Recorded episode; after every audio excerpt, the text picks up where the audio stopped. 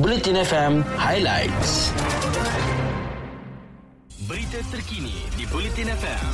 Sumber daripada Harian Metro, Berita Harian, Free Malaysia Today, Utusan Malaysia dan Kosmo. Seramai 11 individu terperangkap di seberang sungai air terjun Sungai Pinang, Jalan Batang Kali ke Genting di Hulu Selangor, susulan fenomena kepala air semalam.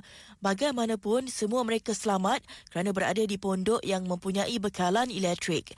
Pengarah Jabatan Bomba dan Penyelamat Malaysia Selangor, Nur Azam Kamis berkata, pihaknya menerima panggilan kecemasan pada jam 7.26 minit malam. Sepasukan lima pegawai dan anggota dari Balai Bomba dan Penyelamat Selamat Bukit Sentosa bersama jentera dan van unit bantuan perkhidmatan kecemasan dikerahkan ke tempat kejadian. Tambah Nur Azam lagi setakat malam tadi, semua identiti masa masih belum diperolehi dan operasi menyelamat sedang dijalankan. Seterusnya, Kes harian COVID-19 di negara ini kekal di bawah 5,000 kes dengan 4,885 kes dicatatkan setakat jam 12 tengah hari semalam. Ketua Pengarah Kesihatan Tan Sri Dr. Hisham Abdullah berkata, perkembangan itu menyaksikan sehingga kini seramai 2,591,486 individu sudah dijangkiti virus berkenaan sejak pandemik dilaporkan di negara ini. Kemarin negara mencatatkan 4,854 jangkitan baru setakat jam 12 tengah hari meliputi 4,842 penularan tempatan dan 12 kes import. Mengulas mengenai kes baru yang dikesan semalam, Dr. Nisham berkata ia membabitkan 4,867 kes penularan tempatan dan 18 kes lagi adalah import yang mendapat jangkitan dari luar negara.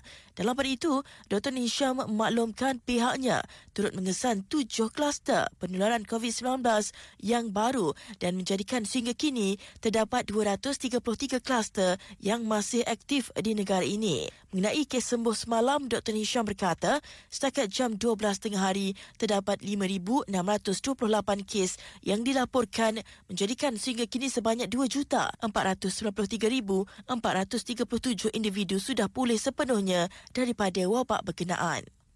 Dalam pada itu, sebuah resort terkemuka di Langkawi ditutup sementara bermula semalam selepas 17 kaki tangannya positif COVID-19. Pengarah Kesihatan Kedah Dr. Tuman Warijo berkata, pengesanan awal kes bermula apabila pekerja resort membuat ujian saringan kendiri yang menjadi amalan bagi setiap dua minggu. Dr. Tuman berkata siasatan awal juga mendapati kes itu adalah penularan tempatan dalam kalangan pekerja dan juga tidak membabitkan pelancong tempatan mahupun antarabangsa. Tambahnya lagi pejabat kesihatan daerah kini sedang mengesan kontak rapat kes dan memohon mana-mana individu yang mengalami gejala seperti demam, sakit tekak dan sesak nafas yang teruk agar segera membuat ujian saringan COVID-19 dan mendapatkan rawatan lanjut di pusat kesihatan berhampiran.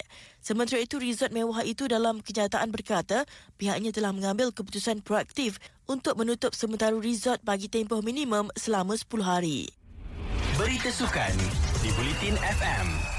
Impian Adam Nuruddin untuk menamatkan perlumbaan terakhir dalam kalender kejuaraan CEV di Litar Ricardo Tormo Valencia di kedudukan podium tidak kesampaian dia menamatkan saingan Moto2 di kedudukan keempat dalam perlumbaan dikuasai Alonso Lopez dengan catatan masa 19 minit 29.314 saat. Begitupun Adam tetap berpuas hati apabila menamatkan saingan kejuaraan di kedudukan kelima keseluruhan daripada 30 pelumba yang beraksi di pentas CEV musim ini.